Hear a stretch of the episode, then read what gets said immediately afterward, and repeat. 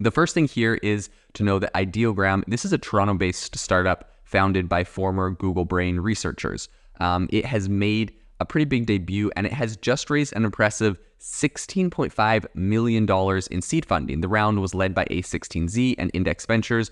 Um, and it also had some additional backing from a pretty solid group of investors. I think they had, um, you know, Golden Ventures, Two Small Fish Ventures, a ton of other ventures and angels on this. Um, they had Andrej Karpathy, um, and some other really, really interesting people. So I think the company aims to carve a solid niche in what is right now, like admittedly, a fairly crowded AI image generation sector.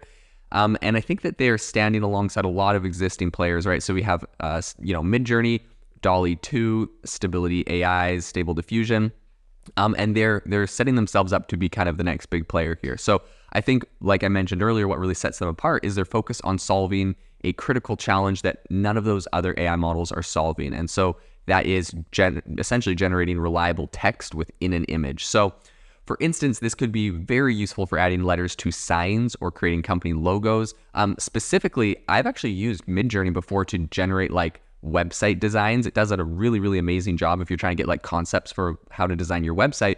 Unfortunately, all the text on it is complete like just mumbo jumbo. And so at the end of the day, it's good for like conceptually getting that idea, but it's not actually that useful for, you know, getting anything that has actual text on it. So I think that um, this company's web application offers multiple different kind of preset style styles. So you can do 3D renderings, cinematic, painting, fashion, product, illustration, conceptual art, and a bunch of others. I think one really big standout feature is the preset label typography. So this is designed to render text in various colors, font sizes, and styles and users have the flexibility to select and add multiple styles simultaneously. This is really amazing, right? Because before this, what you had to do was generate something with no text on it, right? Like you would just generate the design for a birthday card or for a website or for a flyer or for a billboard or whatever you're you're designing.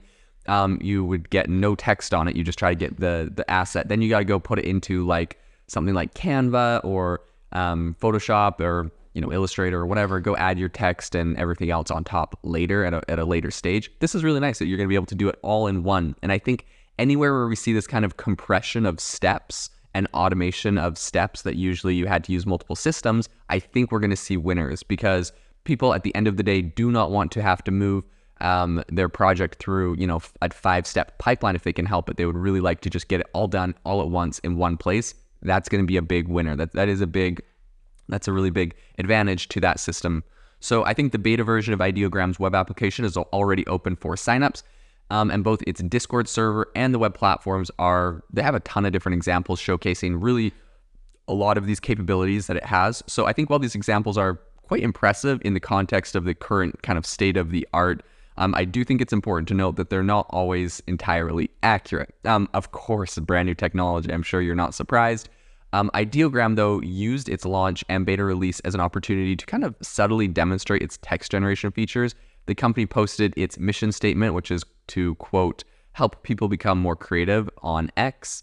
Um, and they created that using their own tool, right? So that's kind of cool because even one word or two words is much better than Midjourney, but to be able to type out like, you know, help people become more creative, a whole bunch of words, that's really cool. AI has not historically been able to do that. So I do think um, it's definitely not all smooth sailing for Ideogram. The platform has a ton of room to improve, like for sure. Um, and but and I do I think it lacks a lot of certain features that its competitors offer, such as the ability to zoom out or per, to perform outpainting. Right, a lot of things that Midjourney has recently added. Um, and I think furthermore, the startup kind of encountered some inconsistencies during some testing that a lot of people did, including issues with rendering its own name. So still, I think it's early days for the ideogram um, and the whole team over there. I'm going to give you guys a big congratulations. The whole team over there, you guys are doing something very useful, um, very innovative.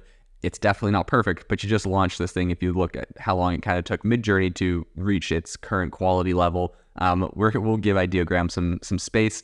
Um, and I do think its focus on reliable text generation could be a really big game changer, particularly for graphic designers or people that are looking to avoid the cost of hiring a graphic designer. So Meanwhile, other AI image generators aren't exactly sitting still and doing nothing. Midjourney also, for example, just recently launched um, the Vary region feature, which essentially allows users to add or remove or alter parts of a generated image. I covered this um, earlier in a podcast this week, but there's a lot of other interesting things happening in the image generation space um, that are very cool. I think the space is very competitive, but Ideogram's particular angle, which is bringing this whole uh, typographic finesse, as it were, right, to the AI generated image uh, space, I think just might give it the edge it needs. The startup has already caught the attention of AI notables like David Ha, who's the founder of Sakana AI, and also Margaret Mitchell, who, you know, both former Google employees, um, signaling that its, you know, unique value proposition is definitely making a lot of people look over at it. So this is going to be an interesting company we'll continue to follow into the future.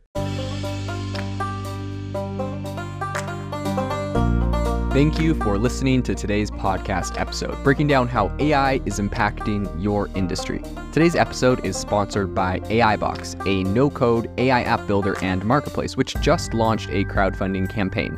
If you are interested in investing in a new AI startup, you can go to republic.com slash AI box. I'll leave a link in the show notes as well to learn more. The minimum investment is $150 and the maximum investment is 100,000. Until next time, have a fantastic day.